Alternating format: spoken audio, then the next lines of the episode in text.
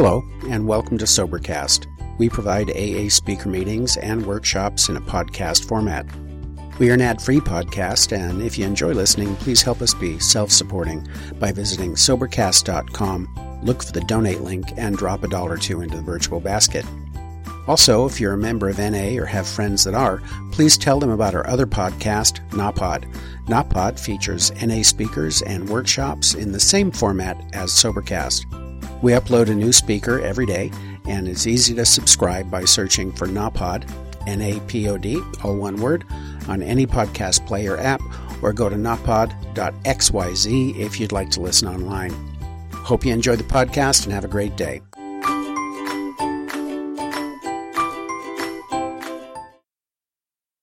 Welcome to the African American or Black experience in Alcoholics Anonymous.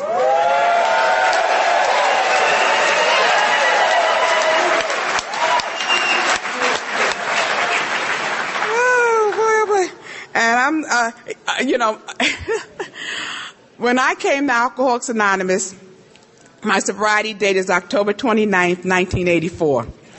And when, um, yeah, yeah, I was 14.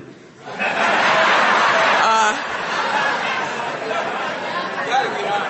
when I, Oh boy, you know I'm loving this. You know that when I uh, and when I came, actually my um, I, I got sober in Brooklyn, and uh, and uh, however my first meeting I was working in the Wall Street area. And so, uh, and I won't even get into that. I thought I was a whole bunch of stuff when I, but I was actually a clerk.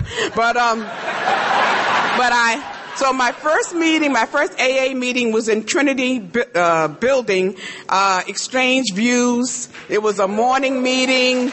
It was all the Wall Street types up in there. I walk in there. The only person that looked like me had on, you know, glasses with a band-aid on the glasses, you know. well, eh, that was it. That was it. And, and I remember wondering, ooh, you know, but I was able to hear and I was able to hear, so I could identify. Um, later on, I was told to go to meetings in my neighborhood because uh, if you don't have any money and you got to get to a meeting, you find a group that you can walk to if you need to. And so, in my neighborhood, there were a lot of people that looked like me, and. Um, and I started going in my first home group, which is Old Park Slope Caton in Brooklyn, New York. Uh, and and the folks was like me, and yeah, I did feel like I belonged. Uh, not that I didn't think I didn't belong in the other meetings, but there was just something special when people who looked like me were there to welcome me, and uh, it, it just made it a better experience for me. And this is only my experience I'm sharing. And that's what we bring, our own experiences to Alcoholics Anonymous. So I'd like to introduce the first speaker, and that is Diana from California.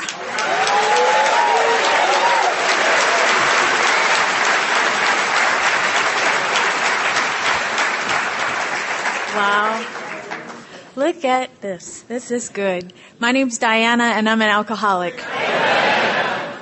And I'm gonna set my timer.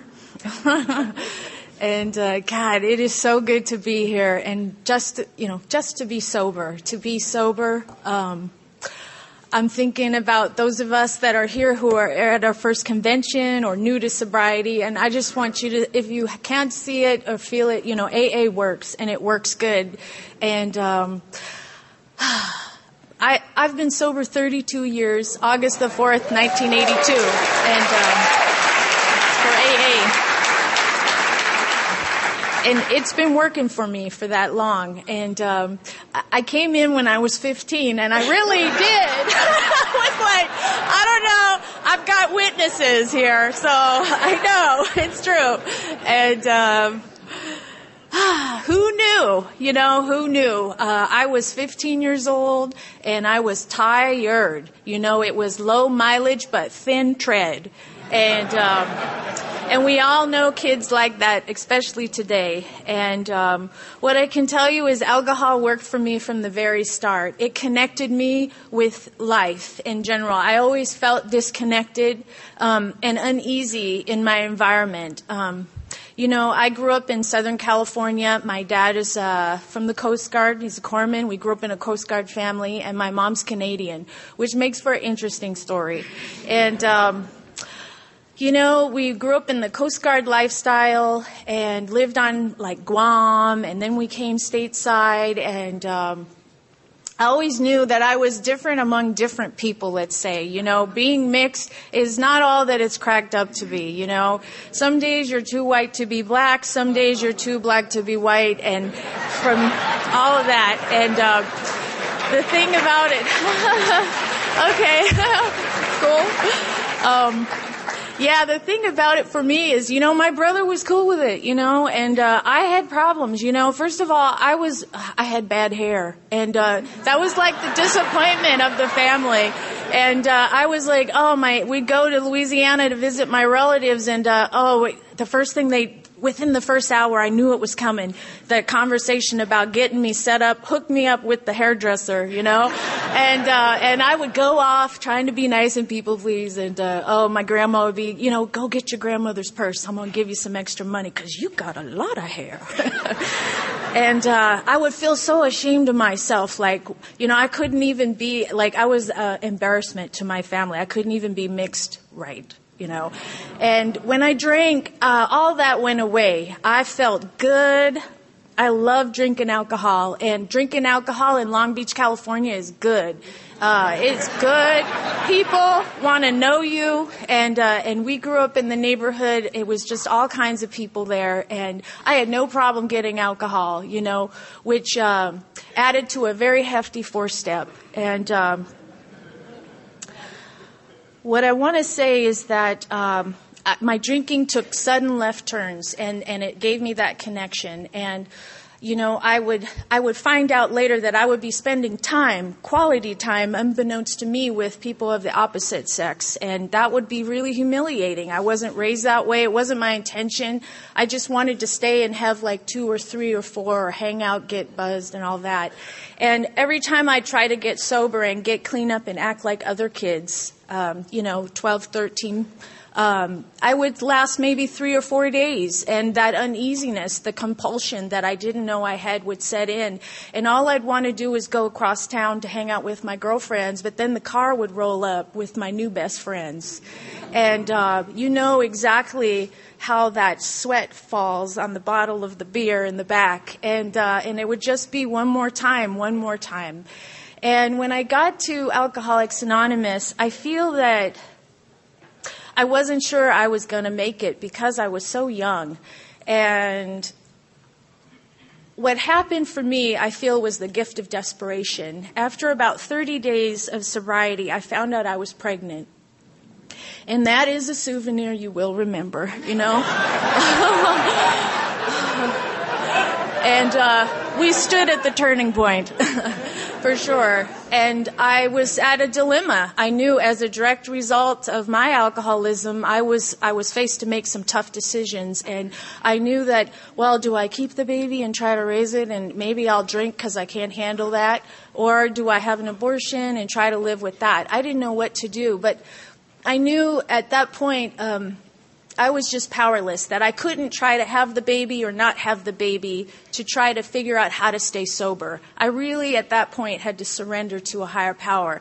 Now, the meetings that I went to in Long Beach, people had, they knew this was the last house on the block, so they had no problem talking about getting a higher power. They were like, if you have to pray to a doorknob, you better start praying, because it's real out there, and it will take you out. And, um, and I was willing to pray and ask a God that I did not believe in, that I was afraid to understand to help me. And so I decided I, I got an abortion and went back to junior high and uh, got sober and lived with that. And you know, sometimes that's the thing. You got to live with some of your actions of, of drinking sober. And and what do they say? You drink up the right, and you just got to learn to live with life on life's terms. And so I did. And what it did is it gave me. Um, the the gift of desperation.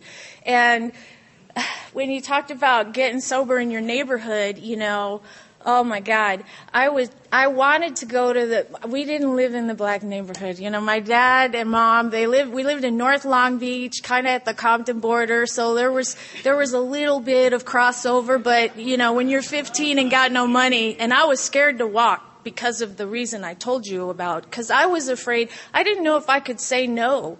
You know, I didn't know if I could not accept a ride from the wrong people. I was afraid. But one day at a time, people in Alcoholics Anonymous showed me a better way. You know, they give me rides home.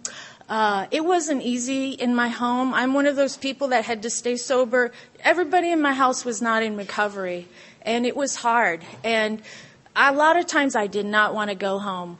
And I'm so grateful because people in meetings, I think they understood that and they understood my circumstances. And they always carried the message about praying to God no matter what, asking God for the gift of sobriety, and you will get it. And little by little, I've been led in that direction. And Oh God! My first year, I got thrown into service. Um, I'm a product of H&I, the Hospital and Institutions Committee, and I really, I guess I realized by going, I was participant. Some of the people I was tucked under their wing because they knew I had a hard time staying sober on my feet. You know, I'd get mixed up with these like two minute relationships and, uh, I know, hold on. It gets better. I'm just going to tell it like it is, you know, because the thing is, where I have no other place else to go. You know, AA truly is the last house on the block for me, and I know that somehow my story will benefit others, you know. If not, you will feel grateful. I hate you. or you'll get hope. One of the two, you know. I'll either be on your gratitude list or on your four step, so it's all good. And so I started going into H and I, and uh, these old timers were tucking me under their wing, and so I couldn't. I would walk to the meeting I could afford to walk to, and that was six blocks to the inner city fellowship hall.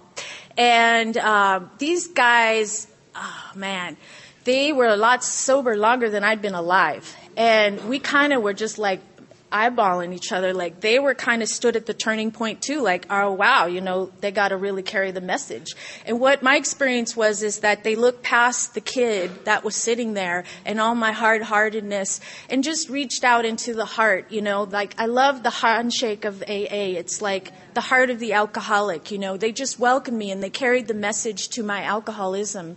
And they talked about sobriety as a way of life and to surrender to win and that, that sense of disconnectedness that I had experienced, there was a reason for that. I was an alcoholic. No matter what my circumstances were, I was always going to feel more than the other people. I was always going to overthink something, over worry, get angry, fear. And the relief from alcohol is that connection. It's like that false connection to a higher power that I didn't know I wanted at the time. And through the, going to H&I, I met these guys that were not getting out for a long time.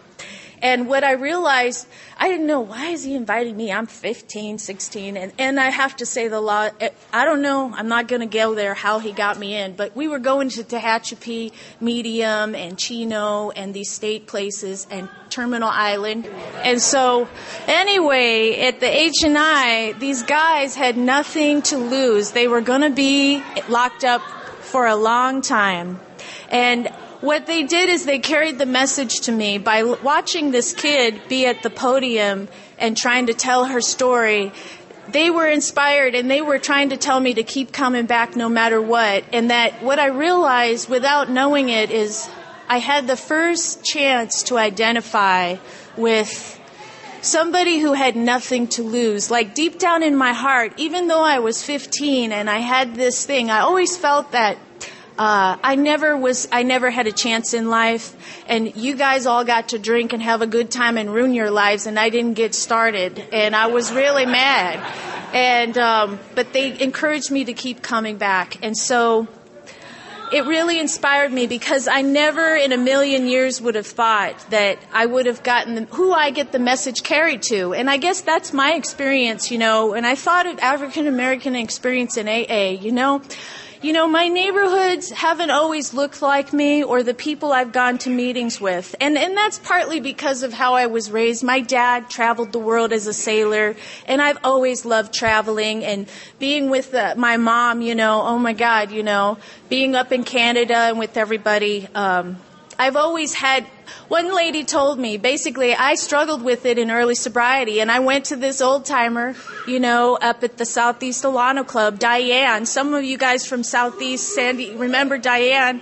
Yes, you do peaches, I know. hey.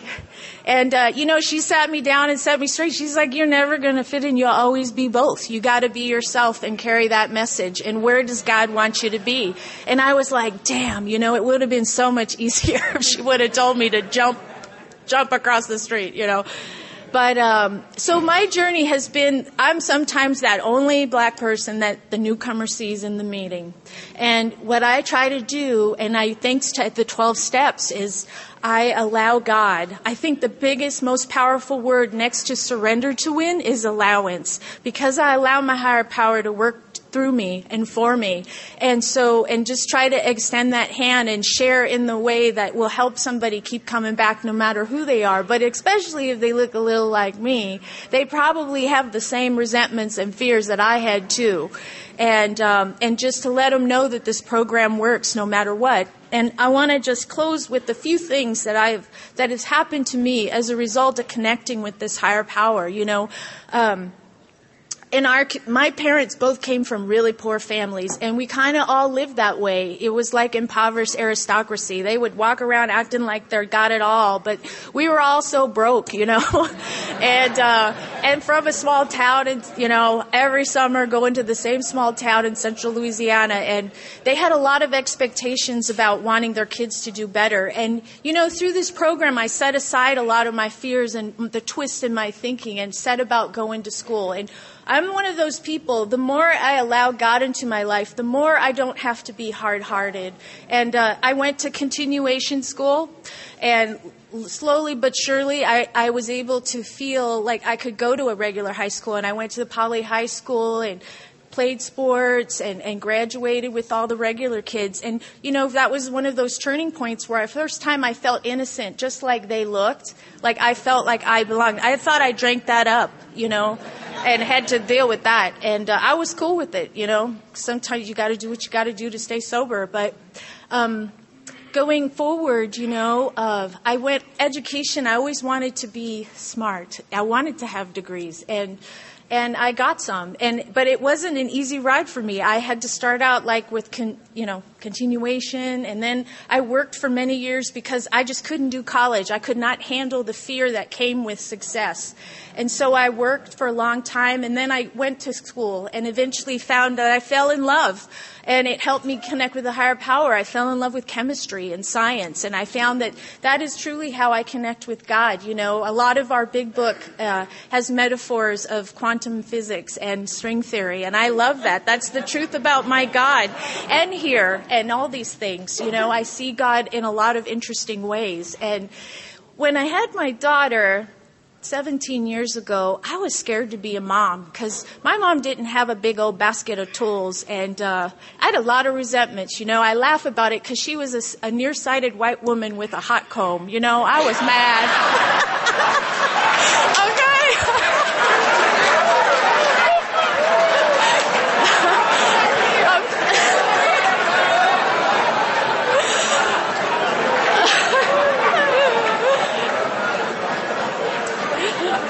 I wasn't either. so I had to say the least. I loved her, but I was so mad. I wanted her to not be who she was. And what I've learned is being a mother, all those fears and resentments, and I was so afraid that I was going to hurt my kid. And I have to tell you that um, I did the best I could, and um, but I was not a perfect mother. You know, my daughter's 17 now, and I had to make some big changes and surrenders in my program. And one of them is um, I had to really learn to bring AA to my home. And relying on a higher power. And so I started doing that and really trying to sh- be in the program at home with my daughter. And little by little, that relationship was better because I was a yeller and a hitter you know?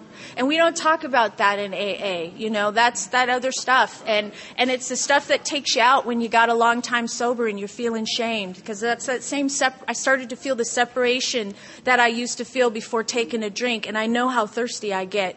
And i became desperate enough and so i started to work with others chapter 7 and surrender that area of my life and it got better you know? And i've had to practice living amends and changing actions for 10 years at least. I'll, I know I'm going to be on her inventory, okay? But through the 12 steps and living example, I'm going to have a smaller part. That's how I feel about it. And that's what I hope for. So I'm going to end. Um, there's so many people in the fellowship that I love here. And, uh, but what, you know, and I love my boyfriend. I was like, I really like my boyfriend. I've been single for nine years, and I don't know if it's because of that or just that it's just God. I allowed God to put a right person in my life. We have a lot of fun. We keep AA first, and um, and that's a good thing. And then with my daughter, you know, I became, I went on to get a master's, and that was a challenge because I was really afraid to be successful and uh, go through that. And but little by surely, you know, I went through that and got a master's at USC and worked in the field of science and you know have always been able to keep AA first is what I want to say. It's so easy for us to go especially when we got a lot of years, because sober self will is just as deadly. Because I love that you relate. I'm going to end it. I'm going to end it. Yeah, sober self will. I'm so glad you relate because you know it sucks, you know, and uh, it sounds good. And and I started so.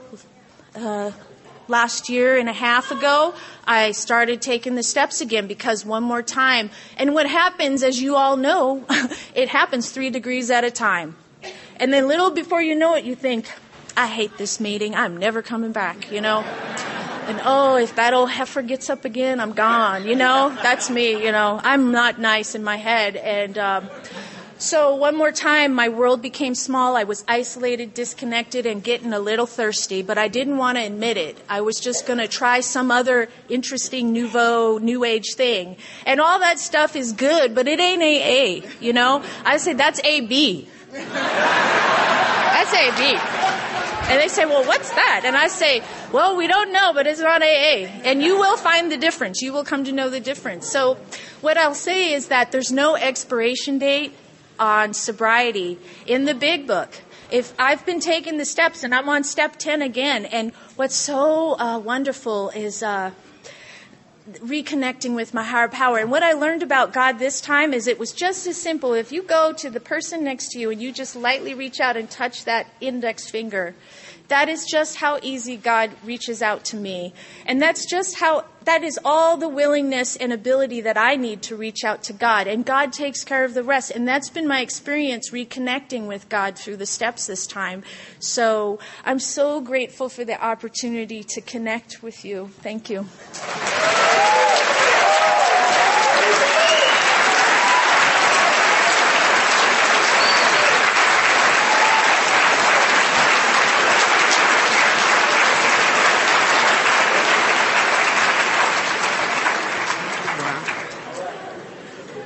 My name is Adrienne. I am still an alcoholic.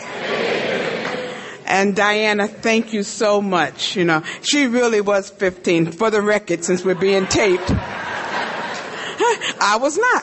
All right, so. And I'd like to introduce our next speaker who is Louis R. from Pennsylvania.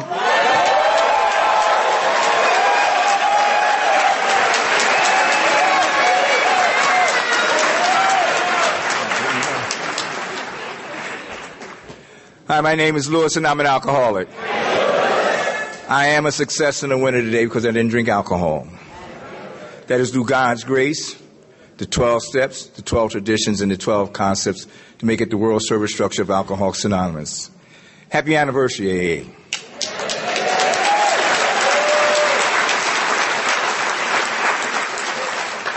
before I get started, is there, uh, uh, since we've opened up with the uh, preamble, I want to show hands. Anybody with a year or less in the house right now?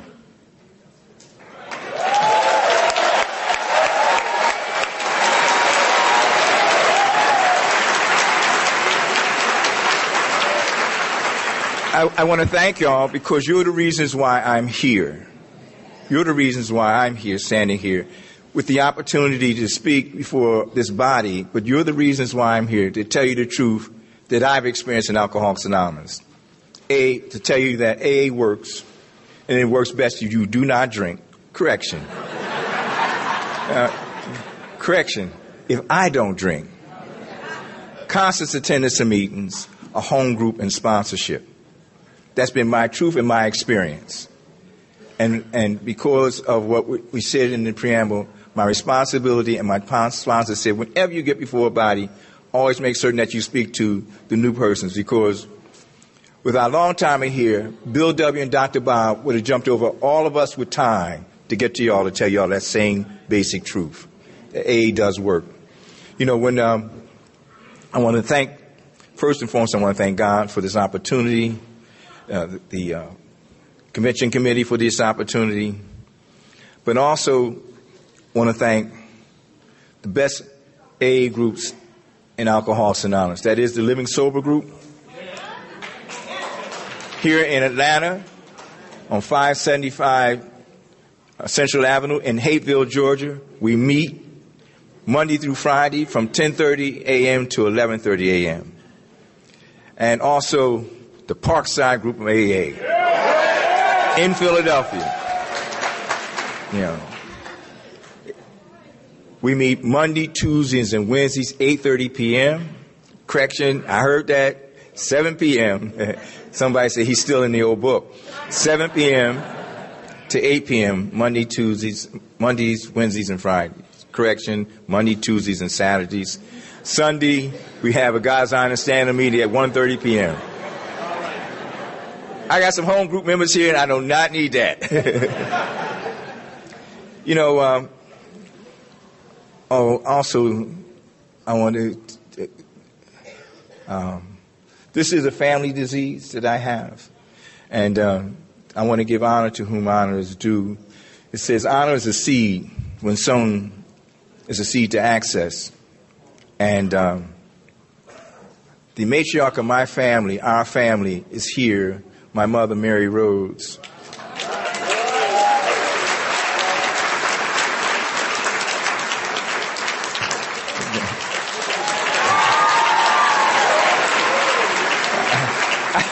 I, just kind of knew she was going to stand up. You know what I mean? I wasn't going to ask her to stand. She just just do a natural stand.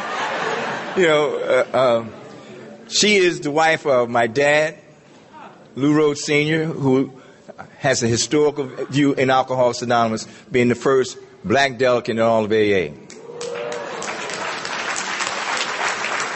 And I, and I also want to tell you, I just want to uh, tell you how impressed I am with you and this body uh, of people in this meeting. You see, because, um, and, and, thank you, Diane, for the way you handled and dealt with the disturb, but more importantly, how the, the group handled this experience because but for the grace of God, no matter what's going on, it could be me. And I love the way that y'all are very impressive people, alcoholics, sober, and recovery, because ordinarily I'd be over there talking about, look at that. And I can't do nothing about that. But we, you gave your attention, we gave our attention to Diana to continue her talk. And I, I really do appreciate that because it brings it makes the first tradition come to life. You know, when we talked about this, when I, I when I got this topic to talk on, it was like the African American experience in alcohol, the African American or black experience in AA. And the thing that came up into my mind and my spirit is, is there a difference? And the answer is yes and no. Because of racism as a spiritual malady in this nation in in, in, and in the earth, this topic is real and germane to me. Um, I, I, was uh, in my sophomore year in, in, in high school, I was on the basketball team. I was the only black on the basketball team the whole four years I was at West Catholic High School.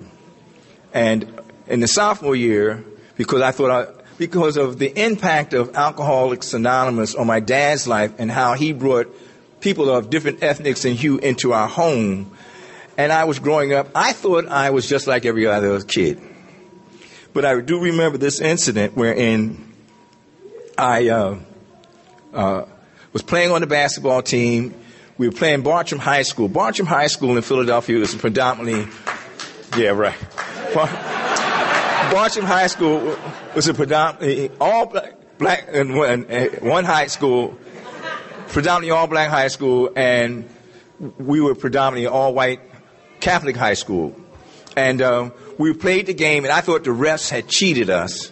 And I said, let's go after the game. I'm down in the locker room saying, we ought to go up there and kick their behinds. And um, and I was very adamant about it. And one of the guys reached over and said, Are you serious? Are you crazy? Really, our school is at 49th and Chestnut. We're over here at 65th or 65th in Elmwood. There's no way we get through the black community with trying to beat on uh, somebody's, uh, some black guys. And, but he's, one of the things he just said, he called me the N word, and I took offense to it. I was hurt. And I, uh, uh, so now I'm going to fight because you're supposed to fight after you hear that word. And a circle formed around us. Correction, a circle formed around me. and and I, I, I kept hearing people say, Come on, Tommy. Come on, Tommy. Come on, Tommy. And I'm listening for, Come on, Lou. But I never heard that, so I put my back against the door uh, uh, against the locker, and I'm, I'm ready to. I guess I'm getting ready to get beat up by everybody in here. First experience of that, of racism in my, my life and how it impacted me. Called my dad, and he said, and I told him what happened, and I wanted him to come and rescue me, get me. He said, "Is that what happened?" He said, "Get on the bus with them and come home. Get on SEPTA by yourself and come home, or walk home." I walked home full of resentment because he didn't come and save me. He didn't come and save me. So that was my first spiritual experience. See, because I understand racism as a spiritual malady. Somebody being thrown off about something that I have nothing to do with in terms of color. Uh, so that's how I grew up. When I uh, uh, and I became a member of the Philadelphia Police Department and I am a retired member of the Philadelphia Police Department in good standing because of Alcoholics Anonymous. Thank you very much. you know, and I drank, and I have this disease called alcoholism. But it's the disease I said is nothing. I don't have it, and I drank and got in trouble and got put out on different types of uh, positions within the department, and. Uh, my dad, who was in AA, never talked to me about uh, the program of Alcoholics Anonymous. One time he said, Do you think you have a problem with alcohol? My disease is always centered in one word denial. I don't have it. You know, um, when I finally, after several different types of uh, incidences, uh, when I finally surrendered to the fact that I had this disease, uh, I went to Chit Chat Farms is now called Dick Caron Foundation, and but that was at my second treatment center. See, because uh, and I put together 11 months and went out after six years, and I went out for only one reason, one reason only, because I never surrendered the fact that I was a drunk. Without acceptance and surrender the fact that you're drunk, you must drink alcohol if you're an alcoholic. If you're an alcoholic, I am. Uh, but when uh, when I asked my sponsor who's here, one of my sponsors who's here, I didn't ask. My dad called him and he came over and he 12 stepped me. Uh, and I went up, he, and he did what Bill did with Bob. He talked to me for about an hour or so, I don't know how long. And then we went up to, and it was on Christmas Day, December the 25th, 1980, and he said, are you ready to go? And I said, uh, it's Christmas. And he said, like, yeah. what, what does that mean to you? You know, I looked at him and looked at my dad, and I got it and went in the car and went on to chit chat. And after 30 days, I was getting so I, I didn't get sober. I was on the program, but while I was there, again because of my experience, because that's what you would, I'm to do here. I I was told we we were allowed to watch the Eagles play for the championship. One of the most favorite Eagles fans is here, and and uh, we said that you could you could watch it up until halftime or before the meeting. But if, by the time the meeting came on, you had to okay, uh, you had to you had to go and and um, hear whoever was speaking. Guy did very something very simple. He pulled down the shades three quarters of the way down, and he said, and I asked him why he did that. He said because just in case we somebody look in, we, we won't get in trouble. I went over. The guy was doing what I'm doing now, giving a lead at a meeting, and he said he was dying of active cancer. He, he'd rather die of active cancer than active alcoholism any day of the week. And I said, that message was for me. But inside a treatment center, you were told you weren't supposed to keep secrets. And I, so I had to tell my therapist. See, I was the only black person in a 60 person community. But the important thing about that, I wasn't the only drunk there. But when I, so when I went and I told them that I was, I, I told my, I asked my counselor, what should I do? He said, you stand before the body, tell them what happened, and, and, and, and encourage the others to do the same. And I told them that what I had done, and they went and said, and all the racial epithets started to come and ostracized, and I was ostracized up until the time I left treatment center. A guy who may be here at this international gave me a blue ski cap with a little ball on it. My youngest son came and cut the ball off. Said, "Dad, that is not cool." But, but I kept the hat. I was, uh, and I still have it today. Uh, when I when I talk about Lou Rhodes Sr., one of the things that Bill W. liked about him, and now I understand and race for myself, is that my father believed in the traditions of Alcoholics Anonymous. He loved the tradition. The steps are personal. But what I never knew how to do was function in a concept called group. I've never known how to function in a concept called group. The Parkside group, he never declared, was a black group. It was an AA group whose membership happened to be predominantly black. Because we were already ostracized by being an alcoholic.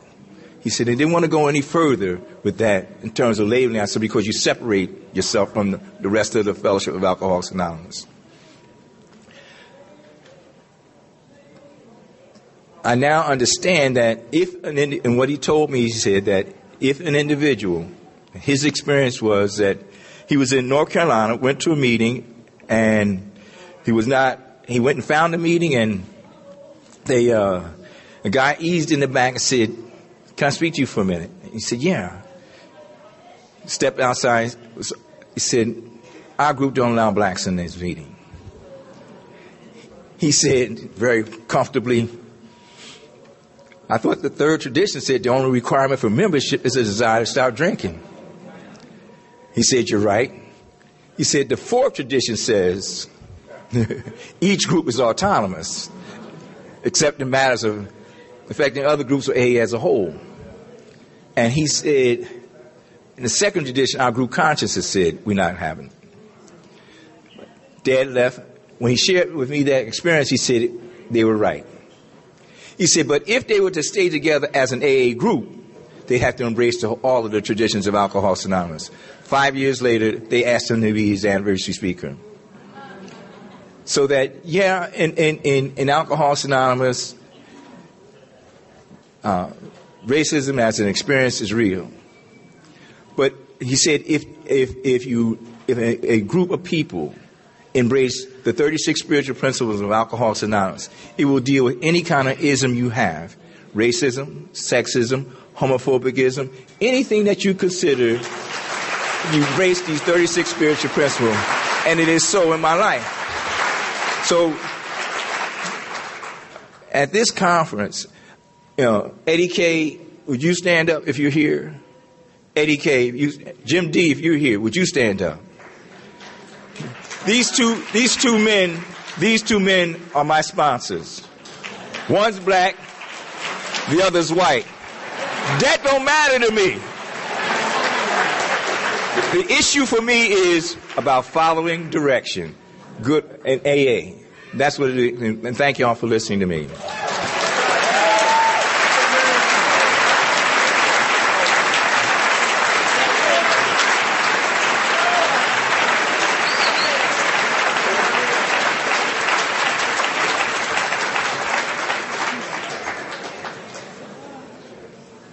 Okay. Adrian's still alcoholic. Um,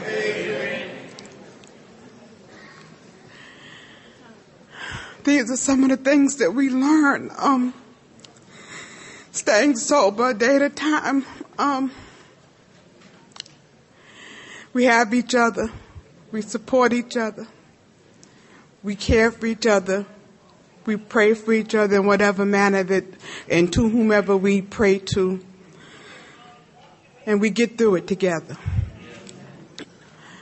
Our last speaker, Joan R. from New York.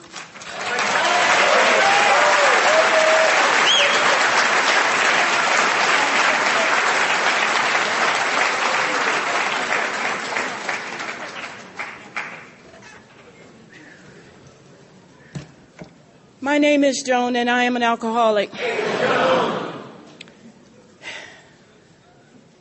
I first like to thank my higher power for his grace and his mercy. My sobriety date is September 20th, 1992.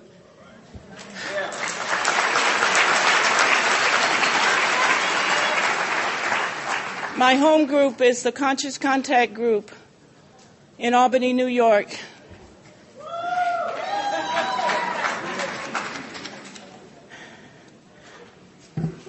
What it was like for me is I started my journey in this fellowship on Sunday, September 20th, 1992. And the first meeting I went to was the KISS group in Harlem, New York.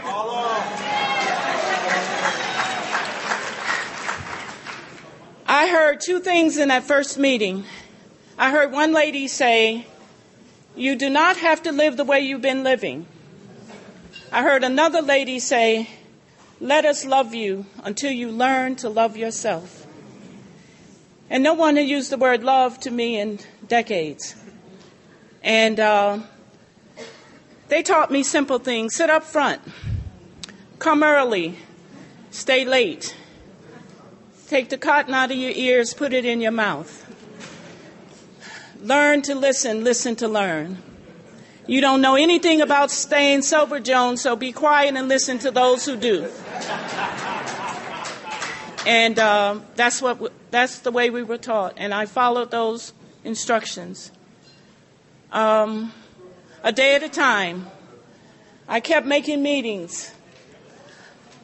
In my beginning, I made a meeting every day for the first three years of my recovery because by the time I entered into the doors of Alcoholics Anonymous, I was so beat down, I didn't have any debate left. I didn't have any whys left. I was so beat down and in such pain. I didn't come to Alcoholics Anonymous to stop drinking. I came to stop hurting. And um, what happens when you stay is you walk into a miracle. And um, I remember the there was a group called Riverton in Harlem. And most of the people sat facing this way, and then there was a certain group of people that sat facing the other way. And so we call that the Amen Corner. and um, those ladies in the Amen Corner, they watch you in Alcoholics Anonymous. I have to warn you, for those who are new, they watch you. and we were taught to, in the beginning of the meeting, to say how many days you have. And it was so important to me to count days that you could wake me up at three or four o'clock in the morning and I could tell you how many days I had. It was important. And what they did is when you reach your 90 day, strangers would come up and say, Congratulations on your 90 day. And how did they know? The love in the rooms of Alcoholics Anonymous is overwhelming to me. Um, one of the things that they did tell me was to make meetings like I drank. And I told them I drank every day. They said, okay. and, um, but you talked a different language. You use words that I didn't understand. I heard people say you need a sponsor. And um, where I came from, a sponsor was the person that had the money buying all the booze.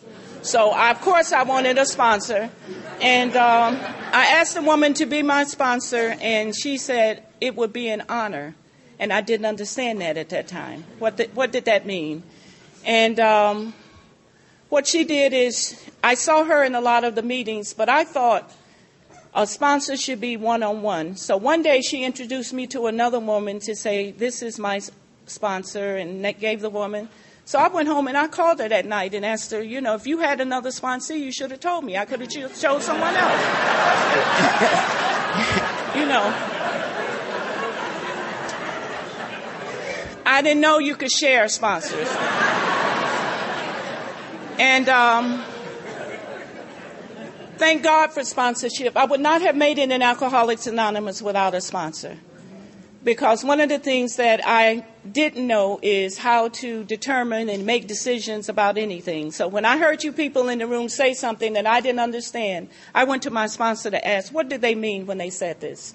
And that helped me tremendously because if I had left it to my own devices, and one thing my sponsor shared with me, a sick mind cannot heal a sick mind. And uh, so I was grateful to get those little snippets and whatnot. And as I said, I made meetings every day. And uh, the people in the rooms of Alcoholics Anonymous, they took the newcomers. They took us to different places. We went to all five boroughs.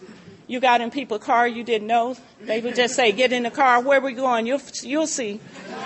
And um, you go to a different place and they do meetings differently than my home group, then they were doing it wrong. You know, I didn't know what, I didn't know. But one of the things that I do remember about being in that meeting is I did see people that looked like me. And thank you so much for talking about that hot comb. Because I got scars on my ears from that. But uh, I just remember how comfortable I felt and listening to people tell stories, and I can say, I did that too. I felt that way too. I did that, and thinking that it helped me not to believe that I was the only one who suffered as much as I did. And I need to tell you, when I came into Alcoholics Anonymous, I thought I would end up dead because I couldn't function and get anything because I had suffered so desperately. The rooms of Alcoholics Anonymous have a certain kind of power that you can't find any other place because I walked off the streets into a meeting. And those people, I couldn't sit still. I would sit in a chair for five minutes, get up, go get coffee. Sit in a seat for five minutes, get up, go get literature. I would read a paragraph in a book or something and I couldn't remember, but no one said, get out. No one said, you smell Joan, don't sit next to me. None of that.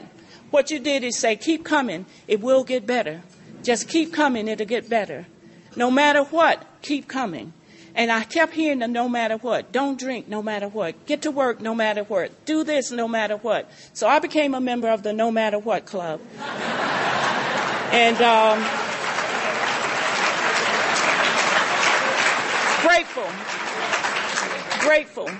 So very grateful to Alcoholics Anonymous. And I remember my sponsor is the one that said, try to make as many different meetings as you can. I've been to a lot of meetings where I, my face was the only one that looked like me. And I felt uncomfortable at first, and then I found out by coming here that no matter where I go or what happens, I can go to an AA meeting and have an instant family. I've gone all over this country, all over the world, and have go to a meeting and I'm at home. And I didn't have that except for that beginning. And one of the things that she said to me was that this world is not just one thing. This world is diverse. It's got a lot of different people, so you cannot limit yourself to one group of people. And, you know, I didn't know that. I went to the nearest group. That was one of the things she said. Find a meeting. I came in in September, so it was getting cold. So I chose Harlem 2 for 1 as my home group at that time because it was right around the corner from where I lived and I could walk there. They told us to get in service as well. And I remember when I get, had my second year, a man said to me, I want you to be a GSR. I said, What is that? He said, I'll show you. When I came in, members showed and taught each other what to do. They didn't just tell you to do that.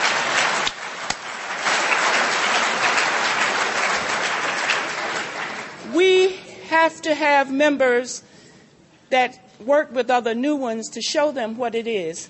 I moved to from New York City to Albany, and the service sponsor I had in New York City called a service sponsor, called a woman in Albany, New York, and told her I was coming. I'd like to do service. And this strange woman come ring my bell. She comes to my house with um, map, um, service, and I was like? They watch you forever. they watch you forever, baby. And uh, I've never known that kind of love where people look out for each other like that.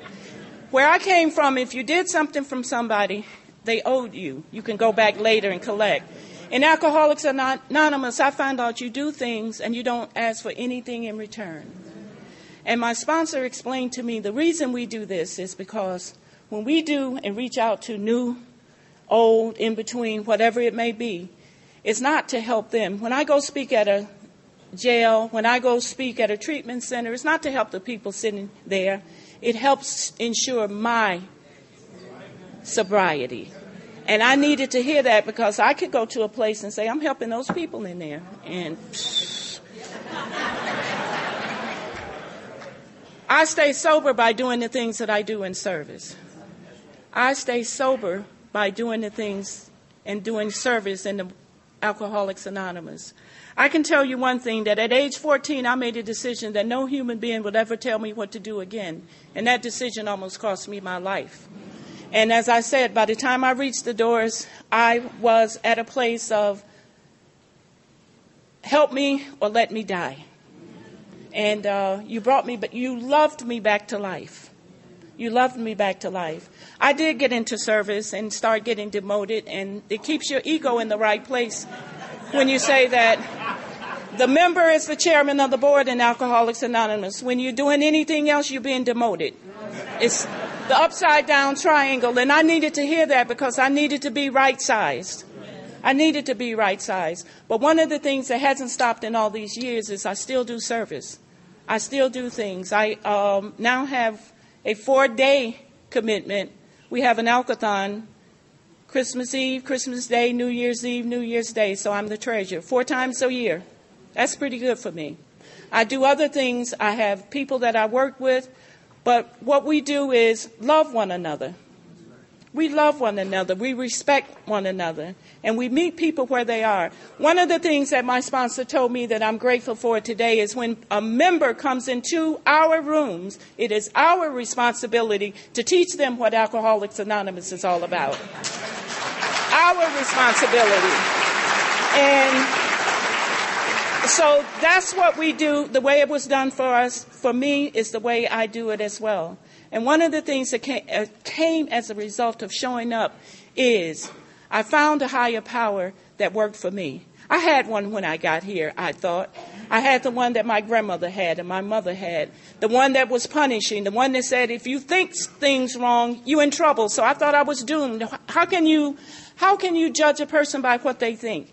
I came in Alcoholics Anonymous to learn the truth about higher power and the loving, caring nature of my higher power.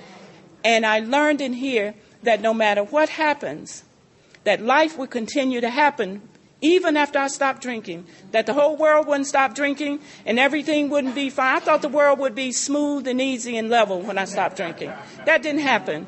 There were a lot of things. My brother introduced me to the Fellowship of Alcoholics Anonymous. He had 10 years in this fellowship and decided to pick up again. He didn't get a chance to come back and say, I'm coming back. My brother died from his first relapse in this process. And so it gave me that lesson that this disease kills. It kills. It's not something to play with. But it did what it did for me, it made me commit. And all these years later, I'm still as committed as I was in the beginning because I have not yet forgotten how I felt on day one. I still remember how I felt on day one embarrassed, shame, guilt, remorse. I remember having a blue and black, checkered jacket, and a lady asked me, Are you cold? It was like end of no, November. And I said, No. She said, um, Well, if you need a coat, just let me know I have one. And I told her, I'm okay. But I had about four or five sweaters underneath that jacket. You know, I couldn't let her know that I didn't have anything. Homeless with a baby, I came in here. And in 2008, the area that I live in, Area 49, Hudson Mohawk, Berkshire, elected me to be their Panel 58 delegate. And I came down to New York City to do some service work. And I was telling a friend this morning or yesterday, I went into a room at the Crowne Plaza downtown in 2008 and said, How did a person who walked through these doors, homeless with a baby, end up here? Only through God's grace only through following the principles of this program. Life is, has done a lot of things to me and it's helped me grow up. And that's what I believe Alcoholics Anonymous does most. Helps us to grow up and take responsibility and have some accountability. A lot of things have happened to me that would have blown me out of the water. I lost my mother in February, and it was difficult to say the least. But I didn't have to drink. There are a lot of things that have happened to me. I've had brain surgery. I had brain aneurysms. I've had all kind of medical issues, sober. And I didn't have to drink over any of it, and I knew exactly what to do. So I'm grateful to God for the program of Alcoholics Anonymous. I'm grateful to all of you for being a part of Alcoholics Anonymous. I'm grateful for those two men who, through the power of God, put a lot of different things in place that a fellowship will start that will last for 80 years. 80 years. That's a long time, ladies.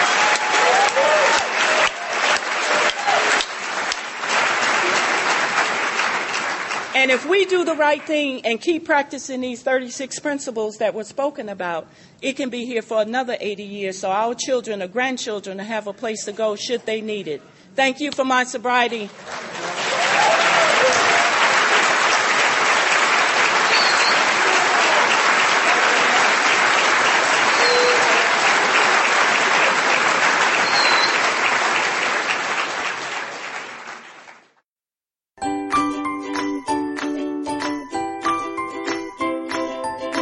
Thanks for listening. I hope you enjoyed the podcast. Sobercast is ad free, and we'd like your help in order to keep it that way. So if you'd like to help us be self supporting by pledging a dollar to a month, visit Sobercast.com and look for the donate links. Thank you very much.